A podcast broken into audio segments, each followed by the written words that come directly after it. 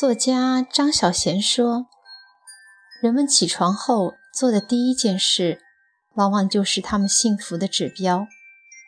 许多年前，一个女人告诉我，她起床后的第一件事是画眉。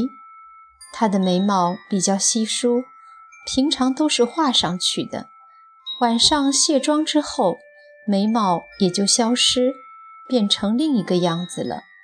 早上，当她的情人还没醒来，她会赶快把眉毛还原。有了漂亮的眉毛，她的自信心也回来了。另一个女人，她早上起来先化一个淡妆，那么当她的男朋友醒来，便只会看到她美丽的一面。她说，我要她永远都只记得我的美丽。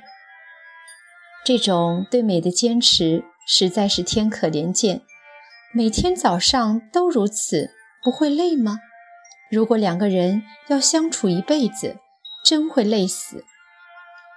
有一个女人啊，起床后不是首先刷牙，而是先吃早餐，吃完早餐才刷牙。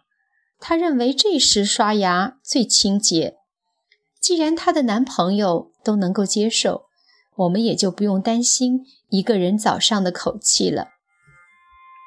有时候我会想，在这个都市里，有多少对情侣或夫妻，起床后的第一件事是接吻、亲热或者聊天呢？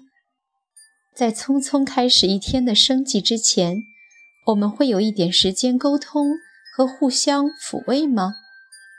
有一个人会不介意你还没刷牙便给你一个深吻吗？